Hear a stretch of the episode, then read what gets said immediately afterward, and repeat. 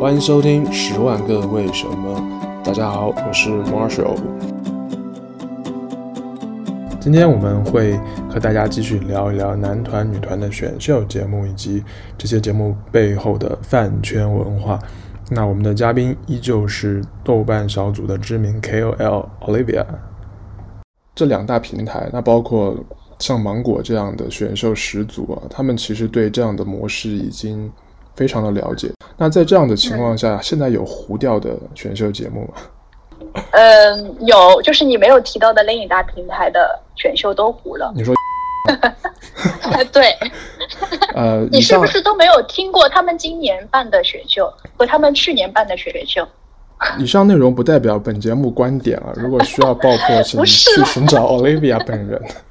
我好惨，就是讨论度，然后热度，包括他们成团之后的资源，啊、呃，远远不如这两大平台的。这是为什么？我就是实际的问嘛。嗯嗯，我我不大看那个平台的节目啦。但是第一，他们选的是男团，我觉得我们等会儿可以谈谈男团和女团的区别。好的。因为他们一直热衷于做男团，我不知道为什么。就是今年大家虽然这么多有女团选秀，但是大家拼了命的在这个把这个蛋糕越做越大。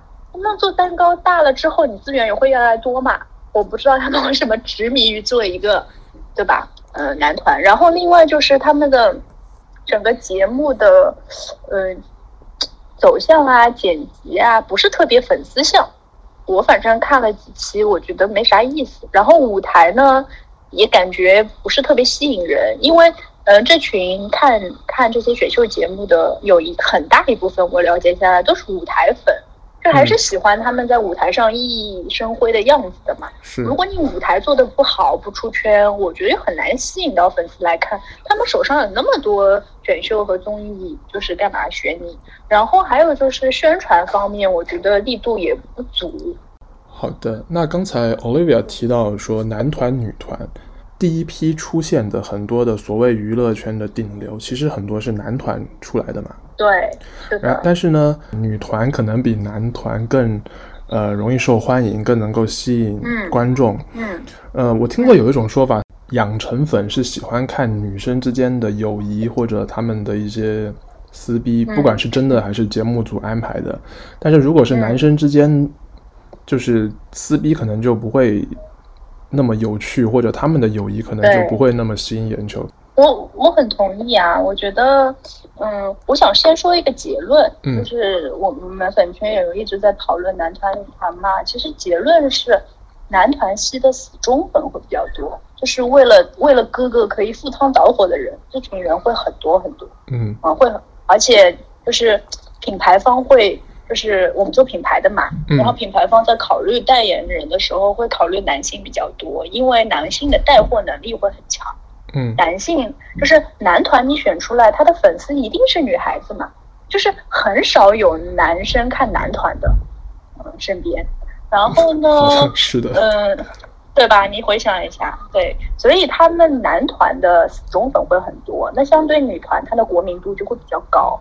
因为女团她的可能性会比较大，她可以做的东西会比较多。因为女生可以帅气嘛，对吧？我可以走歌，就是像韩国某很有名四人组合走 girl crush 的风格也可以。我也可以可爱，我可以妩媚，我可以性感，都没有问题。但是男团，嗯，可能我觉得也是嗯中国人的观念的问题吧。然后你选出来的，只要一有比较可能有一点点女性化的，就会被人家。说嘛，会被人家黑嘛，所以对，然后所以他就只能走帅气啊、阳光啊，他就是他风格比较单一啦，这是一个。而且就像我刚才说的，他粉丝面向的人本身就不同。你你你男男团一般都是呃女生在看，但是女团就会吸引男粉丝和女粉丝，这个量级就完全不一样嘛。嗯，所以女团在经营的时候。而且我觉得这个和当年两个平台做的第一档节目又有关。为什么现在的顶流是这些男性？一个是刚才我说的男性的这些带货的优势啊，这些，还有就是我们当年第一个引进的就是男团，就是男团，呃，那个节目比女团那个早出现了，当时就一下子就吸引了所有的选秀的粉丝过去了，然后你后面再出的一些肯定就会越来越越来越皮。然后刚才你说的关于这个撕逼啊，关于这些非常非常认同，因为你你男生你让他在镜头前面表现哪一方面都很奇怪，但是女生根本好就是无无所谓，他们他们就是对很自然，他们感情好表现出来，我们也很喜欢，嗯，然后就是会吸引到一群喜欢看这些团体之间这些感情的一些人。那他们撕逼，我们就可能吸引另外一群。哎，我看热闹不嫌事大，我喜欢看一些当下饭综艺看的这些人。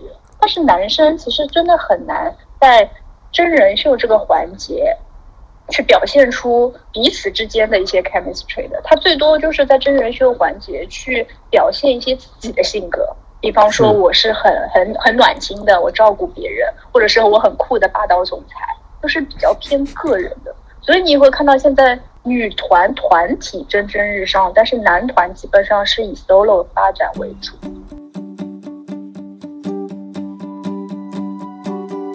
我我当年是先看了《偶像练习生》，再看了《创造一零一》的，是，我就会觉得《创造一零一》里面的姐姐们、妹妹们，对不起，妹妹们又努力，呃，唱歌跳舞又好。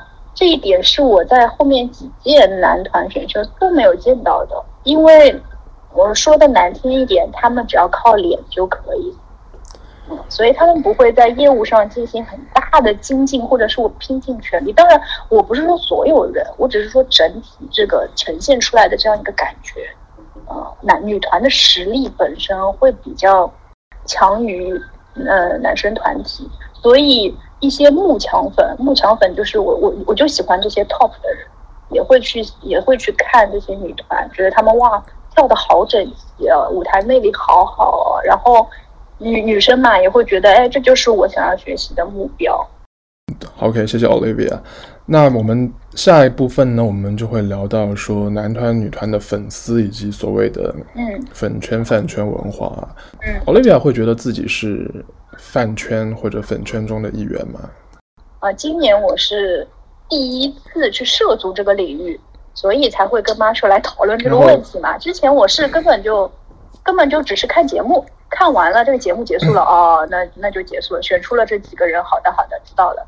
然后今年是迅速，今年迅速成为 KOL，迅速迅就是迅速以就是老年人的 这种心态去学习和钻研一些他们的一些，因为可能可能也是因为之前工作的关系，还是希望多了解他们年轻人到底在想什么，有什么可以吸引到他们，他们到到底为什么喜欢这个人，包括他们之间的一些故事。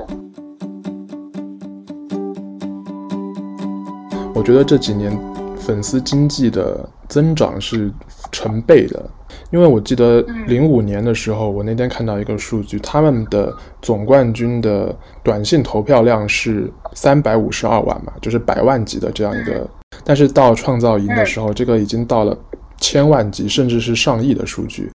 这几年他们是如何发展到这么大的体量的？当年那个短信投票，嗯，我觉得那个是非常真实的数据，嗯。嗯，就是说那是一一一条短信一条短信投出来的，所以一一个短信就是一票嘛，对。那你刚才提到今年创造营，它其实是一个人可以投七票或者十四票，所以这个我们不能用这个票数来进行横向的对比，嗯，但是我我确实认可你说的这几年粉圈文化的蓬勃发展。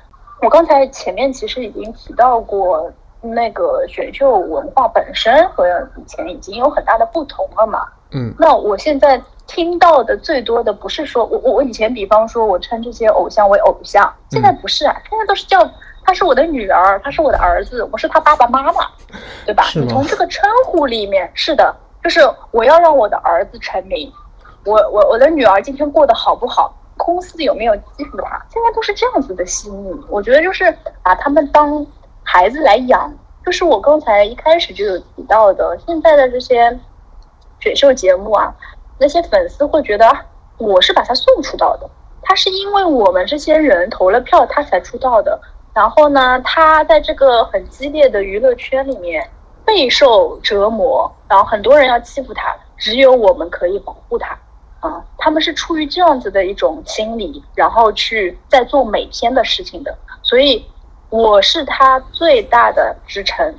这件事情是现在非常非常显著的一个特点，我觉得以前没有啦，以前就觉得哦，我真喜欢这个偶像，我是他的粉丝，那别人也喜欢，那我跟你聊聊他，嗯，对吧？我也不会去说因为我而造成他的什么变化，所以你会看到现在粉丝和偶像的距离已经接近于无，就是所以现在会有很多私生饭啊这些问题产生嘛，以前不太会的，我们就离偶像的生活很远，因为我。并非粉圈的人，所以有一些新闻我看着觉得很匪夷所思。嗯、就是说，会有粉丝去告经纪公司，或者有粉丝会跟明星说你不要接这个代言。然后在我看就是对管管的有点宽。现在就是这个问题，所有的问题归根结底就是因为这些人就是去剖析他们的心理嘛。其实粉丝也没有错，只是他把。在现实生活中，他没有办法去彰显的这样一种 power，、嗯、或者是我的掌控的欲欲望，放在了这样一个虚拟的。其实追星是个很虚拟、很很虚无缥缈的一件事情嘛，对吧？但他们得到的是心理的满足和心理的这样一个。我我掌控了这样一件事情，或者是我做了一个 KOL，在这个粉圈带头，大家都来听我的这件事情，是我在现实生活中没有办法做到的。但是我在这样一个虚拟的环境里面，我可以做到，满足了他们这种虚荣心，或者他们这样一种自我满足吧。我觉得，所以他们会对呃所谓的偶像指手画脚，他们会更多的去插手工作上面的事情。所以我说，现在的粉圈生态有一些。发展有些畸形啊，其实深深入呃这么多个月之后呢，我也是想说，以我你有一种卧底的感觉，可以听上去有一种卧底的感觉。因为你要先了解他们，知道吗？你才可以知道怎么击破，也不是击破啦，就是说我也是希望 卧底身份已经暴露了，你现在要要被双向爆破了。想说，如果有可能以一己之力影响到一个人、两个人也好，我不希望他们就是因为这些呃所谓的畸形的这些文化而就是堕落了，你知道吗？就是对我来说，生活是很美好的，追星只是你生活的一部分，它可以成为你锦上添花的一部分，而不是说你所有的。他们现在的问题是你他所有的生活都围绕着这一个。呃，你根本抓不到的这样一个人，然后对他本身的各种方面提升其实蛮少的。不是粉圈的人对于粉圈是非常厌恶的，我知道的。包括不管是年轻人也好，还是长辈也好，对于你就是你刚才提到那些行为，大家都是啊莫名其妙，然后也很讨厌。这其实对于这整个娱乐圈的 idol 来说都是很不利的，这是整个大环境的问题。深入粉圈之后，你有看到你身边或者说听到有一些比较疯狂的行为吗？疯狂到没有办法在节目，真的没有办法在节目里说。平常的疯狂都有很多啊，我觉得粉圈觉得正常的事情，外人肯定觉得已经很疯狂了。比方说，这个明星接了一些短期的代言，他们就会把这些库存全都买光。当然，这个对于商家来说可能是好事，嗯，对吧？这个新闻好像是上热搜的，就是说我们之前就是在节目里面不是投票，你买那个赞助商的饮料，嗯，然后那个饮每瓶饮料里面是有投票券的，啊，这个是商家和节目组一起联合搞的，等于是一个变相的一个促销的活动嘛。但是你看上热搜的这个结果是，他们买了太多，就是我啊，我为了投票我买了好多，但那些东西都没有喝。啊，全都是全都到了。我我记得我看到就是在节目的时候，我看到了这样一个，就是成成箱成箱的把这些东西都浪费了。类似的事情每天都在发生，但是我们也要从这种不好的里面看到某些好的。我也知道有一些粉圈他也不想做这些事情，可是呢，他又想支持自己爱豆的事业，他们会做什么呢？就是说我虽然买了这么多，呃，就是产品。我可以去把这些产品做公益，嗯，就是在疫情的时候，我有看到很多粉圈去把这些产品去做公益，给到疫情，就是疫情比较严重的地区。那，嗯，其实这样一个方式，我就会觉得是以后可能饭圈可以去做一个 balance，嗯，这样子才是真正让呃，你的 idol 可以为大家所喜爱，真正的去了解他，去喜爱他的一个方式，而不是通过那个排行榜的数字，他一一分钟里面买了多少瓶什么，或者两分钟里面买了多少，大家心知肚明啊，不是就不是一个平常的人去做的事情，都是你们粉圈做出来的一些呃疯狂的举动嘛。但是我会觉得。一个巴掌拍不响，因为粉丝当然是这样子，但是规则其实不是粉丝制定的嘛。我在想说，是的，会不会平台跟商家本身其实也要负责任？虽然我没有玩粉圈，我也知道一些打头机制，然后超话送花，嗯、然后还有这些音乐平台，他们会有一些销售额的榜，然后又可以解锁一些什么广告牌啊，或者一些资源这样子。是啊，就是平台和商家。我觉得这个的本质问题还是在于，嗯、呃，对于不是粉圈的人来说，虽然你再说你的哥哥唱歌跳舞有多好，他其实是没有作品的，嗯，对吧？对于商家来说，我我有两种选择嘛，我要不就选国民度很高的那些，就是影视圈或者娱乐圈已经有常驻的这些人，他本来就有很多人认识，就包括你，我们爸爸妈妈什么都知道他，对吧？嗯、那我可以选择他，那我为什么要抛弃他们，选择同样价格或者是价格更加昂贵的这些所谓的小鲜肉、小姐姐呢？那我一定是看中他身上的带货能力嘛，对，对吧？这是商家必不可少。思考的一个方面，哦，这是我们饭圈用语叫割韭菜。那我要割更多的韭菜，我怎么割？我就要想方设法。所以这件事情是越来越恶化的。对团体来说，这件事情是最最严重的。因为当你一个人的时候，你割的韭菜一定是最少的。在你团体里面，他们会用各种方式去激化这个团体里面所有粉丝的购买欲。所以他就会把这个东西，就比方说我是十一个人的团体，但我可以做到让你们买出二十个人的水平。嗯，当你一个人的时候，你只能买出一到两个人的水平嘛，对吧？是。然后最多就是打打鸡血，我多买一点。但是你当你有竞争的时候，你十一个人真的可以买出二十二个人的感觉。嗯。啊，他会做一些你刚才你刚才有提到嘛，一些打头。然后我我我我会把这个这个团体里面所有的人的这些。呃，销量全部公示，那那我不能让我喜欢的这个爱豆输给你家的爱豆吧？嗯，所以我就拼命的买嘛。所以这也是商家的一个策略啊。这个问题的本质就在于他把这个所谓的爱豆只是定义为一个带货的人，他不是，他根本现在你看现在很多高奢篮鞋品牌都找这些流量明星或者选秀的人来代言。他根本不是说看中你，像我们以前啊，这些高奢全部都是找我匹配形象很匹配的一些人。对对对。现在不是的，因为他第一要走，对他第一要走年轻化，第二他也要带货啊，否则我高高在上，我卖不了货，其实对于商家来说也是没有用嘛。嗯。那请这些明星，我本质上就是要他们带货，就是要粉丝买买买。对吧？然后让粉丝经济去炒起来之后呢，我可能可以让就是影响力更加扩散。这个是商家本质，我选这个人的目的。那你没有办法去控制，它一定是呃商家、平台和粉丝一起造成的这样一个结局。粉丝其实只是最后最后最末端的一个工具，买单的人，对对，买单的人而已。买这些都还小呢，你要买车买房的粉丝都买了，所以买 房吗？真的是 对，有流量明星代言地产吗？对啊，然后买车就是几个小时之内，因为它是限量版的车嘛，几十万的，让它几个小时之内卖光，嗯、所以粉丝的钱真的很好赚，粉丝真的有钱，有钱有闲。高中、大学为主嘛，然后大学生会比较是打头的中心力量，因为他们其实平时空余时间比较多。然后上班的人，对女团的话，年龄可能稍微偏大一点，但是基本上百分之九十九都是高中、大学和可能有一些刚入职场的会比较多。那我们其实已经被开除粉籍了，不是我们，就是我这我的年纪已经被开除粉籍了。你想要加入粉丝也是可以的，我只是说人数比较少。然后就是因为呃，我们这些就是年纪比较大的人比较少，所以理理智粉真的很少。大家都是很热血澎湃，然后易被煽动的一群年轻的小妹妹、小弟弟。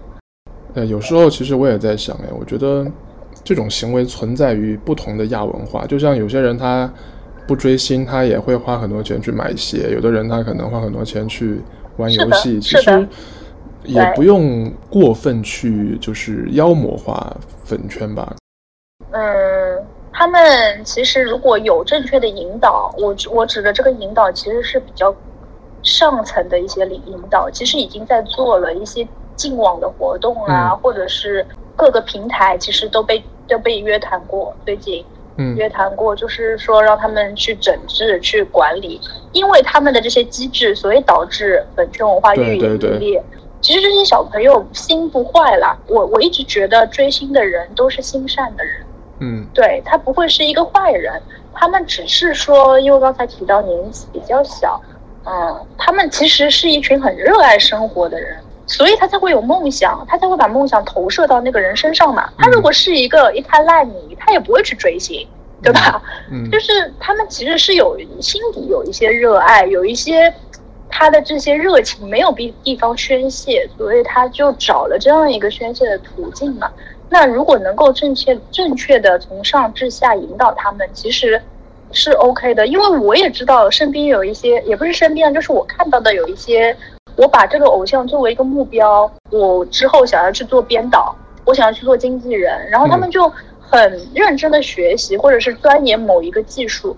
比方说我在安利的时候，我需要有更好的呃美图、更好的视频，他们就会去自自发的去学习，呃 PS 啊，去学习剪辑啊。其实这一些都是可取的，就是你把它设为一个很很高的一个目标，它在那里闪闪发光，我朝着它拼命的努力。这件事情是很好的，所以其实粉圈就像你说的，也不用过度妖魔，他们还是有可取之处的。他们只是真的缺少年轻人吧，缺少一些正确的引导，让他们知道，撕逼并不是追星的目的，是也不是你每天原本的这个初心，到最后不是粉这个偶像了，他们开始粉他们粉圈里的大粉或者 KOL。嗯，他一声令下哦，我就跟着他去干嘛干嘛。就是你嘛。所以我觉得对，呃，不是啦，我真的不是，我还没有这样的能力，我我也没有这样的精力做到这样。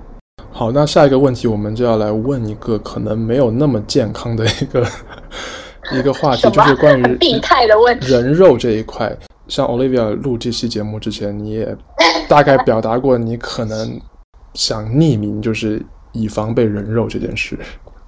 这一点我真的也很纳闷，我很我很佩服他们，怎么可以这么快、这么迅速的在全网，真的是全网每一个平台都能找到这个人的信息。嗯，他们会去找这些蛛丝马迹，我觉得就像是一个女生去抓她男朋友出轨一样的这种敏锐的嗅觉，你知道，真的很厉害。所以我不知道他们是用什么方式，但是这件事情确确实是每天都在发生，而且特别是当。有两方在 battle 在对立的时候，就很容易出现这样的情况。嗯，但但这个情况真的是非常非常不好，因为再怎么样的争端，如果只停留在虚拟层面上，其实很容易被掐灭的。但你如果到人肉这一步，我觉得真的是很过分的，而且这件事情一定是，呃，需要其他力量的介入才可以平息的。我我最近就在关注。我不用说是谁了，但是我最近有在关注一场撕逼，嗯，他就是说现在目前已经延展到人肉，已经是好好几天之前已经人肉过了，这个人都被扒得体无完肤了。然后呢，现在是两方势力都谁都不肯退让。那在这样的情况下，人肉这件事情已经一旦发生，这件事情已经是非常非常严重的了，而且它是会像滚雪球一样越来越大。就是我，比方说扒出他某些平台的一些账号，我就会去私信他，骂他，哦、然后呢，制作一些他的一些表情。对，是的，你一旦你一旦发了，然后在超话里发，那就你一你一个人发，就有十万个人在看，嗯，然后十万个人再到十万个人，它是一个量级的一个变化。如果你只是打电话给他，你只是你一对一的嘛，对吧？是所以我，我是担心我被炸号。炸号就是我的号被被疯狂的攻击之后被炸了。对，恶意举报是一个手段啦，就是比方说他们会很聪明的去截取，比方说我们俩在谈话，嗯，然后我可能说了一些不好的话，他会把它剪在一起。但其实我本意不是这样子嘛，他会断章取义啊，或者是呃 A 和 B 拼凑在一起啊，然后把这一段剪裁的东西放到网上，就说我是有这样子的观点，我是攻击了谁谁谁，然后就开始攻击我。但是其实我原本可能后面还有半句话被他截掉了，对吧？我本意并不是这样，嗯、我可能后面还有个 but，但他就把 but 给截掉了。哦、啊，他们就会用这样子的手段去无限制的黑你，但是这里是已经到我可能踩到他的他的他们的线，所以请你好好的保护我的隐私。您今天有 踩到他们的线吗？他们的线你没有办法琢磨的，真的，你每说一句话都有可能踩到他们的线。我是说，对于那些战斗粉来说，我有时候在看他们撕逼啊，我只是一个旁观者，看他们撕逼，我会觉得他说这句话可能只有一句话。那我根本没有看出他话里的意思，但是通过他们的一些非常过度的阅读理解之后，我想说，哦，原来是因为这个。可是，who cares？就是根本不不在意，但他们会把它放得很大很大，所以你根本防不胜防，你根本不知道你什么时候会踩到。我之前同事也有遇到，是说。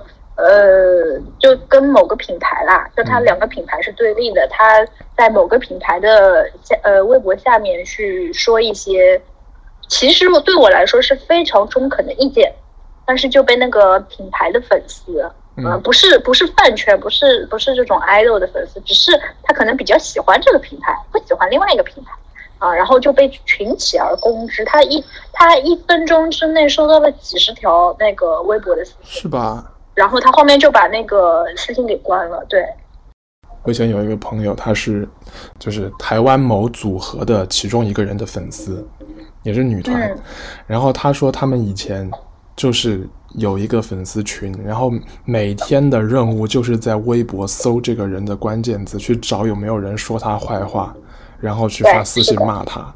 是的，他们原本我觉得初衷应该是。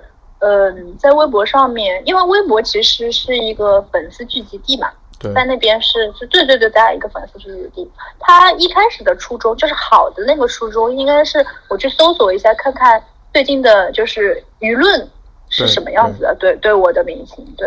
然后骂人其实是或者是怎么样去去攻击别人，这是后面的事情啊，就可能他们有一些摩擦，或者是有一些其他的一些纠葛，所以我才会去去做这件事情。但一开始他们只是想说，比方说有人在说，呃，在评价，那我先看看，我现在就是就是就像我做了一个产品，我要看一下这个产品现在在市场上的反应怎么样。嗯那下一个问题就是男团、女团选秀节目的未来啊，因为其实也做了两三年吧，嗯、这几大平台。那未来你会觉得它的发展方向是什么样子？我觉得再做下去真的要越来越糊了。其实今年已经比，虽然今年好像造成了一个很火的局面，嗯，其实是吃了疫情的红利，因为疫情大家、嗯、大家没有事情干，没有没有什么，没有需要很多的这些娱乐活动来。那个充实我的生活嘛，所以才会有人在看。但是其实我觉得热度是一年不如一年的。如果不做一些创新的话，我觉得选秀马上要死了。再加上就是类似的选秀马上要死了，他一定要是要做一些创新。虽然《乘风破浪的姐姐》不是我喜欢看的类型，但我觉得它的方向是对的。嗯，就是你推出一个类型不一样的，但是我就是借壳嘛。但是我做了一个类型不一样的，我吸引了不一样的人来看，大家有了新鲜感。至少他前几期节目是非常成功的，我记得那个时候微博热搜啊，各方面啊，讨论度都是很高的。所以这样子是大家都会有审美疲劳。从一样的节目已经选了那么多次，如果明年在明年确实这两个平台还有，他们已经在招新的练习生了。所以如果不做，对，已经在做了。如果没有，因为明年也还是选男团嘛，他们是一年女一年男，就是保持大家的新鲜感嘛。然后明年男团如果没有做出什么呃创新的尝试或改变的话，我觉得很难。一个是我我担心，就是因为中国没有一个很好的培养的平台，嗯，像国外他们练习生都是从很小的时候就开始选，嗯，可能你在这个公司练习个五六年、六七年，你都没有办法出道。直到你遇到这样一个很好的机会节目，嗯，所以他们他们是有这样很好的一个培养的机制，然后呢，然后实力也是很稳扎稳打的。但是中国没有这样的培养机制，中国都是就是以以以收快钱为主嘛，快餐对，所以对，就是快餐经济。然后，嗯，我觉得好苗子已经被割的差不多了。你想这几年，我可能要，嗯，这几年就是适龄的这些，基本上都已经被我们看到了。你要再去选的话。很难有一些表演的，就是实力很好，或者是性格很好、很吸粉，或者是他有什么独到之处的人，我觉得越来越难了。嗯，如果平台本身在节目这个制作上面不做什么创新，就很难。我知道，嗯，腾讯的那个买的版权应该是到了，所以我们有在猜说之后。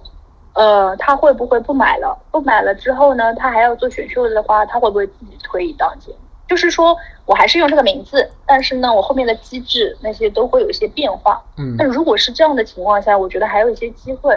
嗯嗯，但是我担心，就像当年我们知道超女的时候，也就红了那一到两届，后面的人，我那我那天去搜索了一下，后面的人前几名。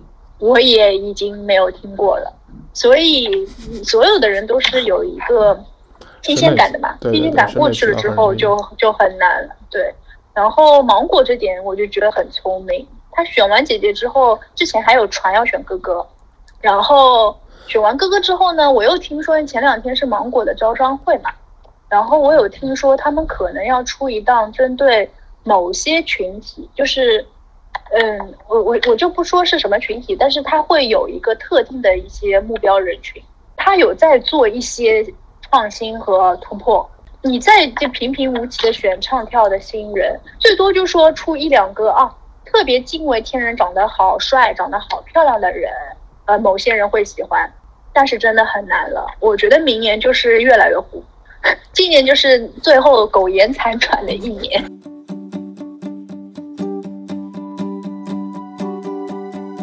我觉得有一个问题我还想聊的，文化输出这件事情是我觉得也可以走的一个方向，就是引导的一个很好的方向。因为现在你走去美国，美国人已经被韩圈所蒙蔽了双眼，对，就在他们眼里，对韩国的偶像真的是太好了，他们。嗯，现在韩国偶像全部都是走很 international 的路线的，包括 Blackpink，包括那个 BTS，而且他们已经去参加，呃，美国的一些 talk show。我不知道之后是不是都有可能，就是像 Billboard 那些榜上都已经开始出现韩国明星的身影了。所以我觉得这点他们是做得非常好的，他们把这个他们的这个偶像经济作为一个文化输出去，去去去发展，去引导。然后让全世界从本圈、从粉丝经济了解他们这个国家，然后还觉得他们国家就是 就很好，很蒸蒸日上，经济也很好，所以大家都在就是造出来的星也是很 很符合大家的审美啊，然后也很帅气啊，然后业务能力又高啊，所以我觉得这个方向是不是也是可以我们借鉴的方向？因为我们现在完全都是在受别的。文化的影响，因为身边有有日圈的，有欧美圈的，有韩圈的，但我从没在其他国家听过，我是中国圈的人，就是我喜欢就是很少。前段时间，希望有地方可以告诉大家，其实第一，粉圈没有大家想的那么那么不好，它也有可以去的地方。第二，就是如果有粉丝在听的话，我是希望大家可以。快乐的追星，正能量的追星，不要老是带着一些负面的或者是很仇视的一些眼光在在做你这件你非常喜欢做的事情，那真的是得不偿失了。所以我也很谢谢 Marshall 邀请我参加这一期节目。你有一种苦口婆心的感觉，你知道吗？就是那种 真的苦口，每天都在苦口婆心，像教小孩子一样。真的谢谢 Olivia，然后嗯，我们的节目每周呢会在。网易云音乐、喜马拉雅，然后 Apple Podcast、Spotify，还有 SoundOn 都可以找到我们。今天谢谢 Olivia，下周再见，谢谢，拜拜，拜拜。